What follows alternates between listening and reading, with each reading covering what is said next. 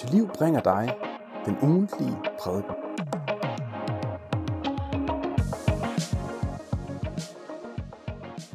I går havde vi fat i noget omkring øh, nadveren, glæden ved nadveren, og i dag er temaet glæden ved dåben.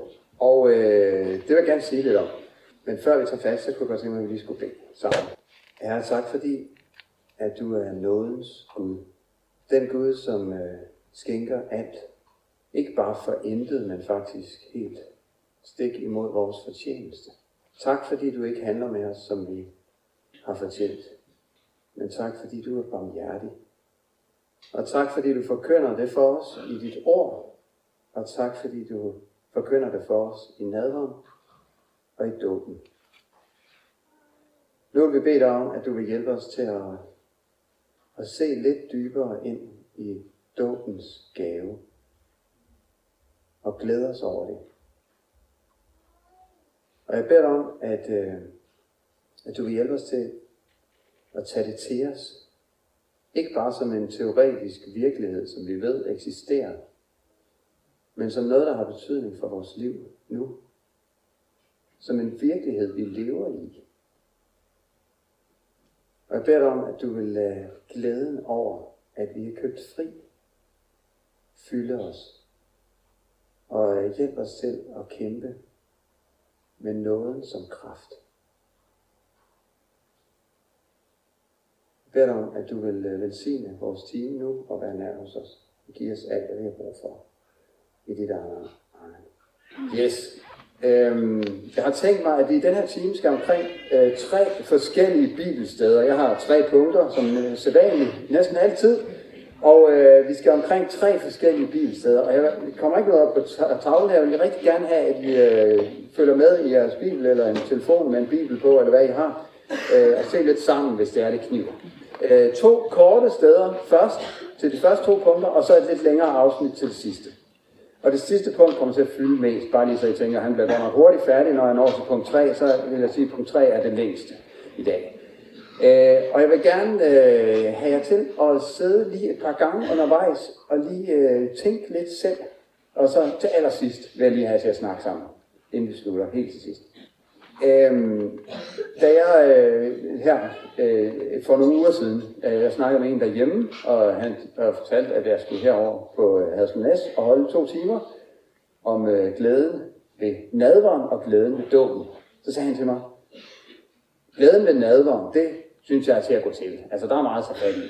Men glæden ved dåben, altså, det synes jeg alligevel er sådan lidt, altså, hvor meget tænker du lige over dåben, og går glæden over dåben i det daglige? Øhm, og det, øh, det kunne jeg måske godt sådan lige følge. Og alligevel så er der særligt én ting ved dåben, som gør, at jeg tænker, at det fylder for mig nu. Og det er det, jeg vil lægge hovedvægten på, og det er det, der kommer i punkt 3.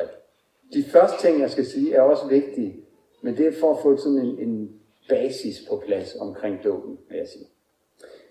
Øhm, det, det, det, jeg skal lave, er ikke sådan en gennemgang af alle mulige aspekter ved dåben, men jeg vil, jeg vil ligesom øh, lægge fokus på det her med glæden ved dåben. Øh, nu allerførst, så kunne jeg godt tænke mig, lige få jer til at sidde og overveje, og jeg skal nok forklare, hvorfor jeg gør det, når vi kommer længere hen. Men prøv lige at sætte dig og notere, hvis du har noget at notere på. Øh, lad være med at vise det til andre, men noter en konkret synd, som du kæmper med igen og igen.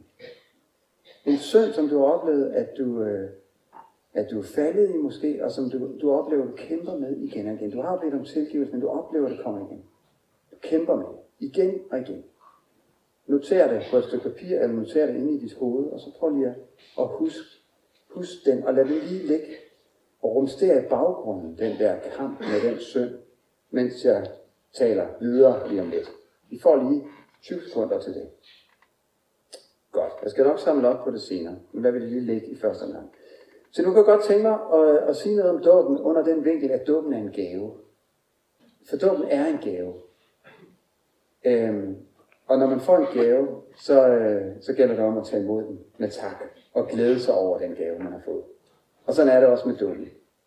Og så vil jeg gerne sige lidt om, hvorfor Gud egentlig giver den gave, og jeg vil gerne sige lidt om, hvad det er, den gave indeholder, og jeg vil gerne sige noget om, hvad den gave betyder i mit liv lige nu. Det er sådan mine tre punkter, ikke også? Så det første, det er, Hvorfor giver Gud? Og det, det er det første punkt, jeg skal tage fat i. Og der skal vi slå op i Titus, øh, hvis I kan finde det. Titus brev, kapitel 3, vers 4-5. Øh, jeg har kaldt det her første for, at dåben er Guds nådes handling med os. Dåben er Guds nådes handling med os. Noget betyder jo gratis. Og dåben er lige præcis en nådes handling. Noget Gud giver os, selvom vi ikke har fortjent det. Vi har faktisk fortjent det stik modsatte. Og det synes jeg bliver enormt tydeligt i øh, Paulus' brev til Titus, kapitel 3. Øh, hvis I kan finde det her. Jeg har sådan en nyere udgave, et nyt layout her, det er side 1334 i min, men øh, ellers må I lige prøve at hjælpe hinanden at finde det. Titus, kapitel 3. Se, første gang, jeg sådan for alvor lagde mærke til de her vers, det var, da vi øh, selv fik børn og skulle have, have den døbt, eller vores første der, have, have ham døbt. Der står her i Titus kapitel 3, vers 4. Men da Guds, vor frelsers godhed og kærlighed til mennesker blev åbenbaret, frelste han os. Ikke fordi vi havde gjort retfærdige gerninger, men fordi han er barmhjertig. Det gjorde han ved det bad, der genføder og fornyer ved helgen. Vi stopper bare der. Dåben er Guds nådes handling med os. Da vi fik børn i sin tid, der begyndte jeg at tænke en del over det her med at have barnekår. Øh, det er jo et udtryk, som fylder en del i Bibelen virkelig. Jeg tror aldrig, jeg sådan havde tænkt for alvor over, hvad det betyder at have barnekår, før vi sådan selv fik børn. Man får sådan en lille størrelse der, som kommer ind i ens hjem, og så sætter man alt til side for at passe det der lille kræ der, som skriger om natten, og som har feber, og som skal øh, ødelægge ens nattesøvn fuldstændig, og øh, have mælk om natten, det var som mest moren, der kunne gøre noget ved det, ikke også? Øh, men, men det der med, at, at lige pludselig kommer sådan en lille størrelse ind, som bare fuldstændig sætter dagsordenen. Og, og nogle gange så har jeg haft tanken, kan jeg vide, hvis der kom sådan en koldt, beregnende businessmand, kan jeg vide, om vedkommende kunne finde på at spørge, hvor meget, hvor meget betaler den der lille størrelse for den der service, som vi får. Det giver jo ikke mening. Selvfølgelig skal det ikke betale. Det er vores barn. Sætter alt til side for at passe til det lille væsen. Hvorfor? Fordi det er specielt fromt, fordi det er specielt helligt, fordi det gør en hel masse godt? Nej. Det er hjælpeløst. Det er hjælpeløst. Og for mig blev det enormt stærkt, da vi skulle have vores børn døbt. Bare de der små, hjælpeløse størrelser, som jeg godt vidste, at hvis vi ikke gav dem mad, og hvis vi ikke passede dem, så ville de dø i løbet af ganske få døgn. Den bar vi frem for Gud i dåben. Og det blev så tydeligt for mig, at i dåben, så er det Gud, der handler. Det er Gud, der gør noget her, og det, og det her vers blev enormt stærkt for mig dengang. Gud frelste os, står der her i vers 5. Ikke fordi vi havde gjort retfærdige gerninger. Nej, for så var der ikke nogen måde med at frelse på, for jeg har ikke gjort retfærdige gerninger. Jeg er en sønder, og det er mine børn også. De er født som sønder, siger Bibelen. Og frelsens grund er ikke vores fromhed, vores hellighed, vores værdighed. Nej, den ligger et andet sted. Den ligger i Guds hjerte. Ikke fordi vi havde gjort retfærdige gerne, men fordi han er barmhjertig, og så talte om dåben. Derfor frelste han os. Og det gjorde han ved det bad, der genføder og fornyer ved Helligånden. Kære venner, dåben er Guds nådeshandling. Ufortjent. Faktisk stik imod vores fortjeneste. Gud handler med os i vores fortabthed og i vores oprør mod ham, som vi faktisk er født med. Vi er født med uvilje mod Gud, selvom man ikke kan se det på et lille spædbarn. Så er det faktisk virkelig. Siden Adam og Eva, så er alle mennesker blevet født med en uvilje, medfødt uvilje mod Gud. Og mit største ønske for mine egne børn, det har været, at de skal være Guds børn. Hvordan bliver de det? Det bliver de ved at blive født på ny. Og så har vi det her ord. Dåben er det bad, der genføder og fornyer ved helgerne. Hvor meget gør børnene? Ingenting.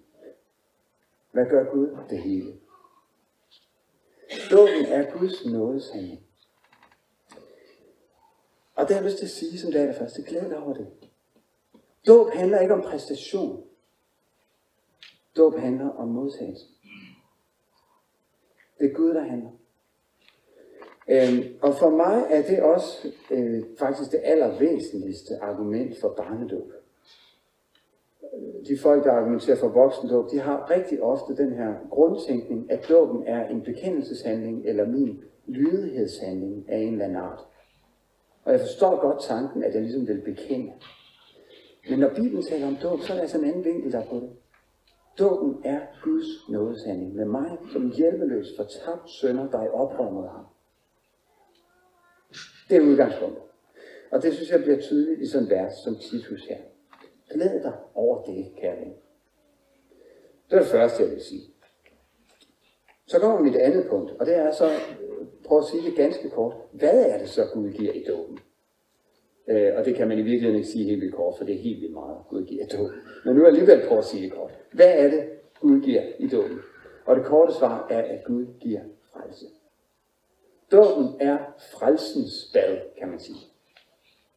Og nu skal vi slå op i Apostlenes Gerninger, kapitel 2. Det er det andet sted, vi skal omkring her formiddag. Apostlenes Gerninger, kapitel 2. Se, øhm, dåben bliver indstiftet af Jesus, kan man sige. Øh, efter at han er død og opstået, så møder han disciplene op i Galilea, hvor det hele startede, hvor han kaldte dem i begyndelsen. Og så giver han dem missionsbefaling, eller dåbsbefaling, og siger, at nu skal I gå ud i alverden og forkynde evangeliet, og så skal I døbe mennesker og lære dem at holde af sin befaling. Døbe dem i faderens og søndens og heligåndens navn. Og så går der ganske kort tid, så er apostlene samlet i, øh, i Jerusalem, og så kommer pinsen. Og øh, det er det, vi læser i Apostlenes Gerning, kapitel 2. Den første pinsedag her. Øh, og der øh, tror folk så, at disciplerne er blevet fulde, men det, han, det er faktisk ikke det, det handler om. Det handler bare om, at helligånden er kommet over dem, og de kan tale alle mulige fremmedsprog, som de ellers ikke kunne. Og Peter, han holder så, Peter som er discipleflokkens leder, han holder en prædiken, øh, og folk bliver ramt. Folk, folk ser, at vi har brug for ham, Jesus, som han taler om. Og så har Peter jo lært af Jesus, at, øh, at vi skal døbe mennesker. Og, øh, og det er så det, de begynder at praktisere her. Da folk spørger i vers 37 i Apostlenes Gerning kapitel 2, øh, hvad skal vi gøre? Fordi det, som de hører, den her forkyndelse, de hører, det stikker dem i hjertet. Så står der i vers 38, Peter svarede, omvend jer og lad jer alle døbe i Jesu Kristi navn til jeres sønders forladelse. Så skal I få Helligånden som gave. Jeg ved godt, der er meget mere at sige om dåb, men nu har jeg lyst til lige at samle det omkring det her vers. Hvad giver Gud i dåben? Her nævnes to ting helt specifikt. Omvend jer og lad jer døbe til jeres sønders forladelse. Søndernes forladelse. Hvad betyder det? Det betyder, at jeg bliver renset. Det betyder, at alt det, som er imellem mig og Gud, alt det, som skiller mig fra Gud, alt det, som er galt, alt det, som jeg har tænkt, gjort og sagt, som er galt, alt det, som jeg skulle have tænkt, gjort og sagt, som jeg ikke gjorde, alt det bliver renset. Og ikke nok med det, hjertet bliver renset. Min uvilje mod Gud, mit oprør mod ham, min syndige natur, forladt. Tilgivet. Det er det, jeg får i dåben. Jeg får lov til at komme derind, hvor jeg står fuldstændig ren for Gud, ren og retfærdig, himmelværdig, på grund af det, som Jesus har gjort, for han har betalt. Du får det i dåben. Omvend jer og lad jer døbe til søndernes forladelse. Og så står der ingenting mere. Så skal I få helligånden som gave. Det at få helligånden som gave, det hænger sammen med det at komme til tro på Jesus. Når man kommer til tro på Jesus, så flytter helligånden ind i hjertet. Det vil sige, så flytter Gud ind i hjertet. For helligånden er jo den tredje person i den tredje Gud. Det betyder, at i dåben, så tager Gud bolig i mig. Det siger noget. Han flytter ind i mig. Og det er derfor, at dåben også kaldes genfødelsens bad, for der bliver jeg født på ny. Der bliver jeg frelst. Derfor er jeg tilgivet mit synd, og der flytter Gud ind i mig, tager bolig i mig. Kære venner, det er ikke småting, det kan jeg godt fortælle jer. Det ser godt nok ikke ud af særlig meget, vel, når vi står der og døber dig i faderens og søndens og helligåndens navn, og der bliver døbet lidt vand på, ikke også? Og det er heller ikke fordi, det er noget særligt.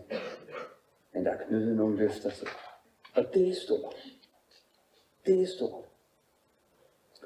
Og Gud handler her. Dåben er frelsens bad. Dåben er den største gave, du overhovedet kan få. Dåben er indholdet af evangeliet, det glade budskab om, hvad Jesus betyder for mig. Liv og frelse. Evigt liv. Det er faktisk det, jeg får i dåben. Og så har jeg lyst til at sige, det betyder så ikke, at hvis bare man er døbt, så er alt godt. Nej, Bibelen er meget tydelig omkring, at den her gave, som er for i dåben, den modtages i tro. Og den har brug for næring. Det er ikke bare sådan en, bum, så har du den, så fik du lige evigt liv. Nej, det er en relation. Jeg bliver fået ind, som vi siger i dåbsritualet, som en gren på et træ i Kristus Jesus. Og så skal jeg blive i ham. Så er der troens liv, som skal leves. Og troen skal næres. Troen skal leve af Guds ord. Dåb uden tro frelser ikke.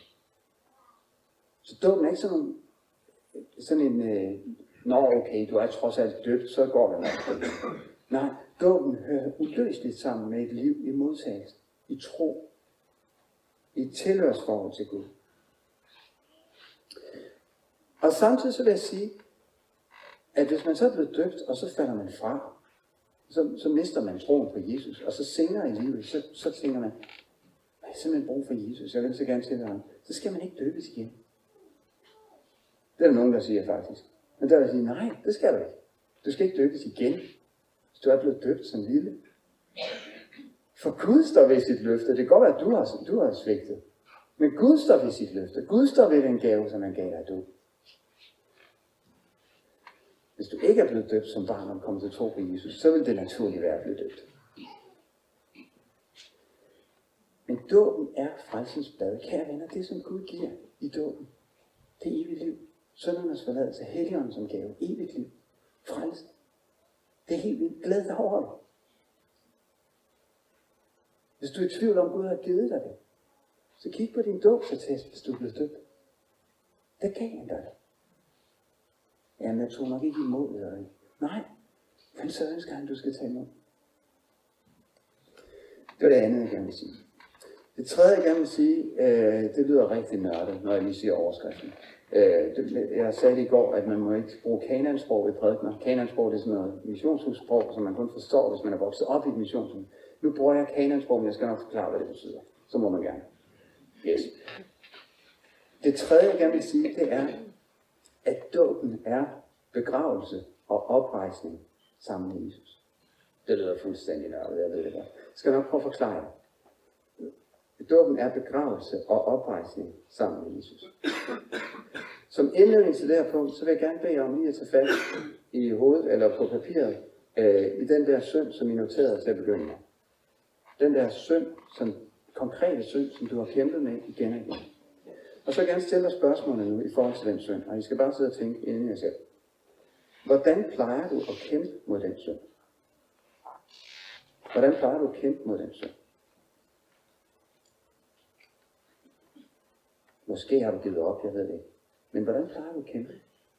Godt. Nu skal vi slå op i Romerbrevet kapitel 6. Øhm, det som han så også sagde ham, da jeg snakkede med for nogle uger siden, øhm, som sagde, glæden over dåben, det synes jeg er vanskeligere end glæden over nadvaren. Så nævnte jeg Romerbrevet 6, fordi jeg havde allerede på det tidspunkt tænkt, at der, der, blev, der, skal, der skal hovedvægten ligge. Så sagde han, ja, det er faktisk utroligt tankevækkende, at en af de vigtigste, måske endda den vigtigste tekst i det nye testamente om dåben, den står i et afsnit, som handler om det nye liv som kristen. Og det gør den. Romerbrevet kapitel 6. Øh, et af de vigtigste afsnit i det nye testamente om dåben, vil jeg påstå. Den står ind i en sammenhæng, hvor det handler om at leve det nye liv som kristen. Leve som Guds barn. Og det er utroligt tankevækkende. Øh, og nu vil jeg gerne prøve, vi skal, ikke, vi skal ikke læse det hele, men det er vers 1-14, det er sådan grundrammen for det, som jeg gerne vil tage fat i. Øh, og nu vil jeg prøve at tage det sådan lige bid for bid, for at lige prøve at forklare. Fordi den her tekst forklarer nemlig for os, hvad det er for en virkelighed, der står i som døbt. Det, der skete, da jeg blev døbt, det er nemlig, at jeg blev begravet sammen med Jesus. Og så døde jeg sammen med ham. Ja, det, og det virker ret abstrakt, det ved jeg godt.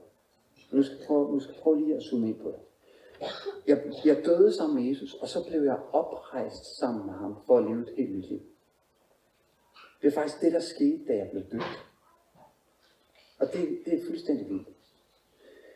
Se, hvis vi lige skal have optakten med, så i øh, vers 1 og 2 her i Romerbrevet kapitel 6, så linkes der tilbage til det, der er sagt i kapitel 5 i slutningen. Fordi i kapitel 5 siges der nemlig, at blev synden større, er nåden blevet så meget, desto større.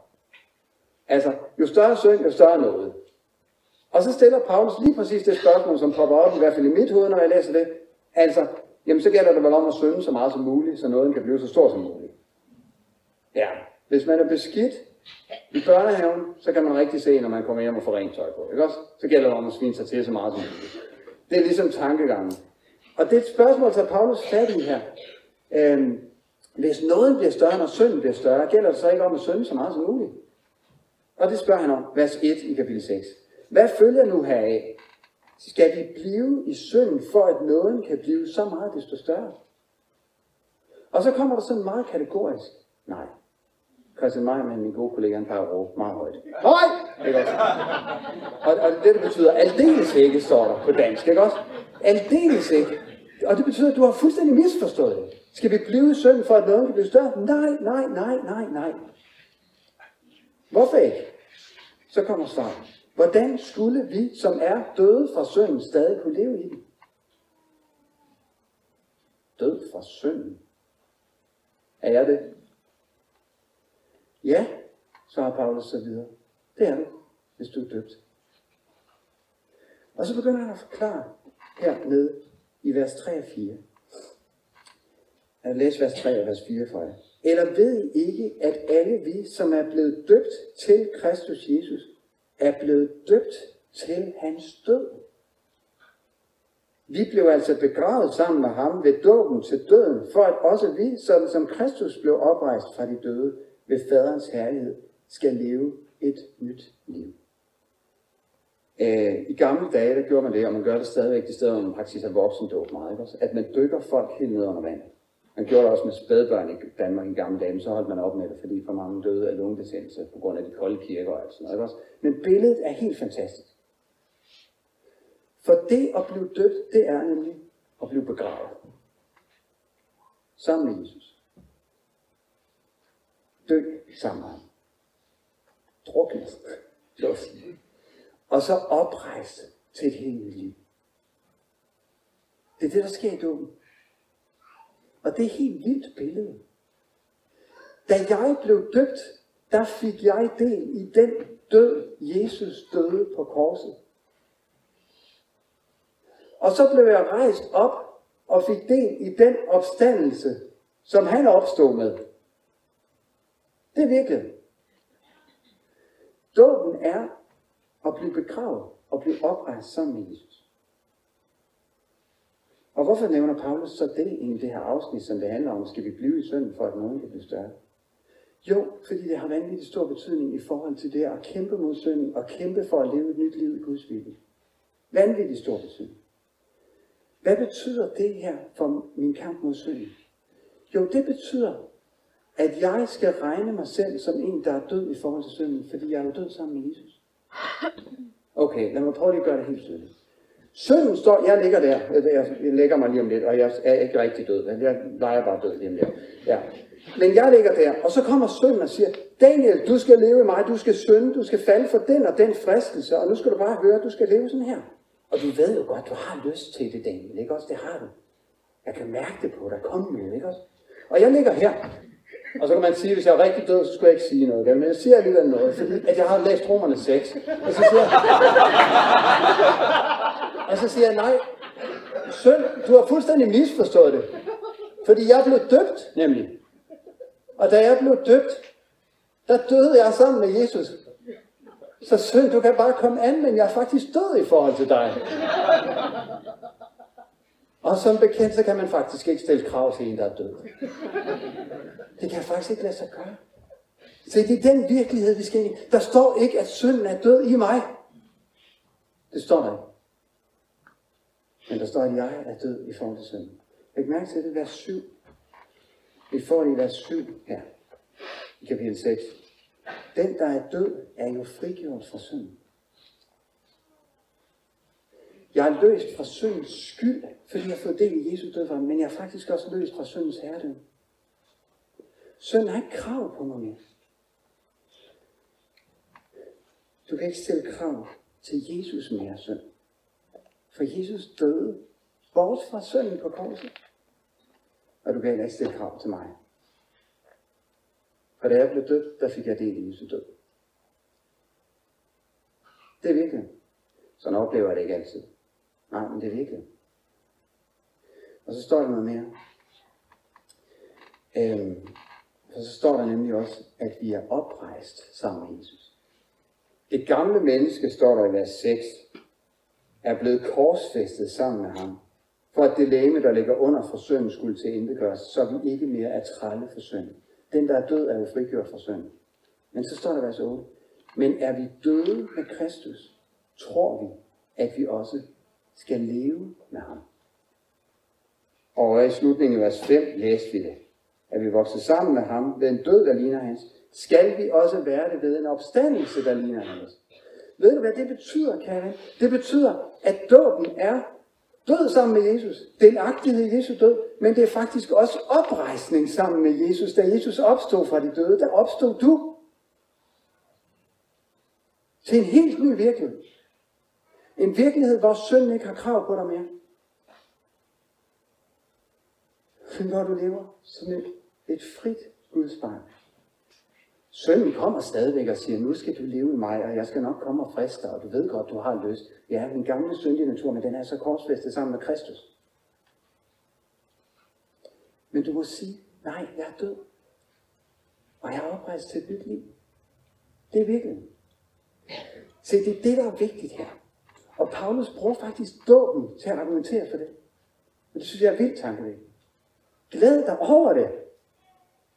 Glæd dig over, at du faktisk er død sammen med Jesus, og så er oprejst til en helt ny virkelighed. Og nu vil jeg lige prøve at tage fat i det her fra nogle vers, der kommer længere hen her i Romer, kapitel 6, ikke også? Fordi så, så er det som om, at Paulus han siger, hvad betyder det så for vores liv? Jo, vers 11 vil jeg læse. Sådan skal også I se på jer selv. Hvordan skal I se på jer selv? Jo, ligesom I ser på Jesus. I er døde for synden og levende for Gud men levende for Gud i Kristus Jesus. Sådan oplever det godt nok ikke altid. Nej, men hvis du er døbt og tilhører Jesus, så er det virkelig. Død for synden og levende for Gud i Kristus Jesus, for det har du fået del i. I dåben. Du bliver begravet sammen med ham, oprejst sammen med ham. Og læg så mærke til vers 12. Når der står derfor, så skal man altid tænke, ah, hvorfor? Jo, Begrundelsen er i vers 11. Sådan skal I se på jer selv. I er døde for synd og levende for Gud i Kristus Jesus. Og står der vers 12. Lad derfor ikke synden herske i jeres dødelige læme, så I adlyder dets lyster. Læg lige mærke til allerførst. Læmes lyster er der stadigvæk. Det er ikke synden, der er død. Det er ikke de syndige lyster, der er død. Det er der stadigvæk. Men jeg skal ikke lade synden herske, for den har ikke krav på mig mere. Hvorfor skal jeg det? Fordi jeg er død fra dem og oprejst sammen med Jesus til at leve mit liv. Hvad skal du så? Jo, øh, vers 13. Stil heller ikke jeres lemmer til rådighed for synden, som redskaber for uretfærdighed, men stil jer selv til rådighed for Gud, øh, som levende, der før var døde. Så I bruger jeres lemmer for Gud som redskaber for retfærdighed. Og så, så er det ligesom om det hele bliver samlet i vers, vers 14. Øh, Sønnen skal ikke være herre over jer. For I er ikke under loven, men under loven. Det, for en del år siden, der, der det her vers, jeg, jeg troede, det var løgn, da jeg læste det. Jeg tænkte, det kan simpelthen ikke passe, det der står. Men det står. Og faktisk har fundet ud af endnu mere siden, fordi der står faktisk, det er en fremtidsform, der er brugt i vers 14. Sønnen skal ikke længere være herre over jer. For du sat ind i en helt ny virkelighed. Sønnen skal ikke længere være herre over dig. Hvorfor ikke? For du er ikke længere under loven, men under nåden. Jeg skal fortælle jer noget. En rigtig stor del af mine ungdomsår, der prøvede jeg at kæmpe mod synden på et helt forkert grundlag. For jeg kæmpede nemlig på lovens grundlag. Hvad betyder det? Det betyder, at jeg kæmpede med den dårlige samvittighed som motivator.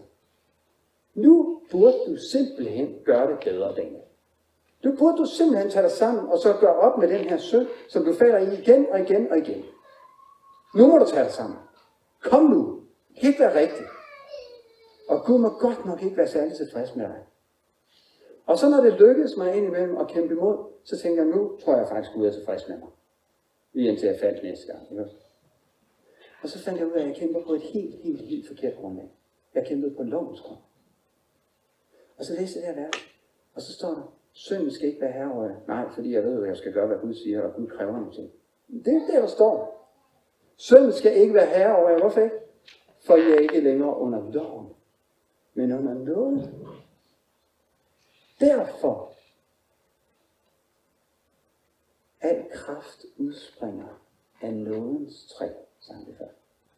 Se, det som jeg gerne vil sige til jer, det er, i kamp mod synden, der står vi på nådens grund. Jeg er købt fri. Og derfor kæmper jeg. Ikke for at blive fri. Jeg er løst fra synd, jeg er død fra den, og så er jeg levende med Jesus. Og jeg vil gerne her til sidst bruge et konkret eksempel for jer. Øh, og nu ved jeg jo ikke, hvad det er for en søn, I har siddet og tænkt på. Øh, da jeg sad og forberedte mig, så tænkte jeg på en bestemt søn. Øh, og jeg skal nok være med at blive privat, det vil, det vil jeg gerne sige. Men øh, jeg, jeg kan rigtig godt lide at slappe af en god film. Men jeg ved også, at der er film, som jeg ikke skal se. Jeg ved også, at der er sentenser i film, som jeg ikke skal se. Jeg ved, at jeg, får, øh, jeg, det, jeg bliver simpelthen påvirket så dårligt af film, som emmer af utroskab, for eksempel hele vejen igennem. Så meget sådan en ramme af et utroskab og øh, seksuelt begær, øh, ligesom er det, der skal fylde og styre. Jeg bliver så påvirket, at det påvirker min tænkning. Og jeg ved, at der, der er hele film, som simpelthen skal se, fordi de har det der budskab, og det ligger som sådan en understrøm i det hele. Jeg ved også, der er sentenser i film, som jeg ikke skal se, fordi der er samlejscener, og det brænder sig fast på min næste. Fast på min næste. Når jeg så sidder jeg i den der kamp, og der kommer noget, som jeg kan tænke, det her, som kan mærke, det her skal slukke for. Øhm, så kan jeg kæmpe på lovens grund og sige, øh, jeg slukker. Og så går der ikke ret lang tid, så, så øh, begynder tankerne bare at køre, for eksempel. Så er det alligevel det syndige begær, ikke også? Det der med at kaste et lystigt blik på en anden mands hustru, det kan man også gøre i hovedet. Eller? Jesus siger, at den, der kaster et lystigt blik på en anden mands hustru, har allerede bedrevet horn i sit hjerte.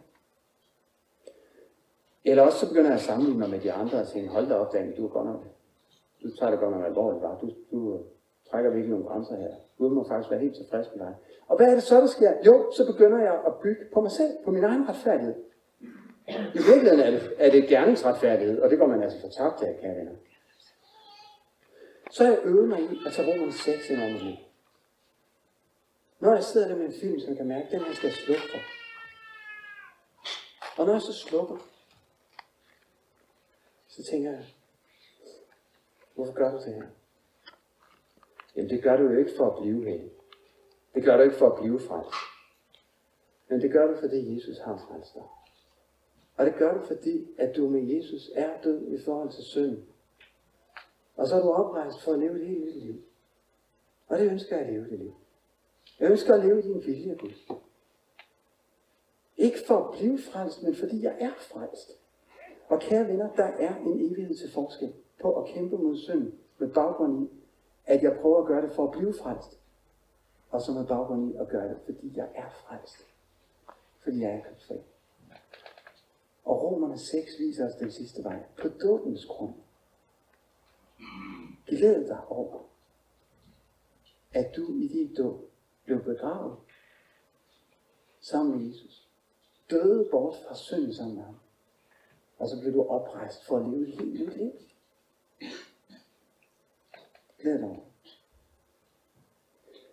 Nu vil jeg gerne bede om i et halvt minut, bare lige at overveje, næste gang du støder på den der synd, som du noterede i starten, hvordan kan du så kæmpe på evangeliets fundament i stedet for lovens? Og jeg kan ikke give dig svar, men prøv lige selv at overveje, hvordan kan, hvordan kan jeg gøre det? Kæmpe på evangeliets fundament i stedet for lovens.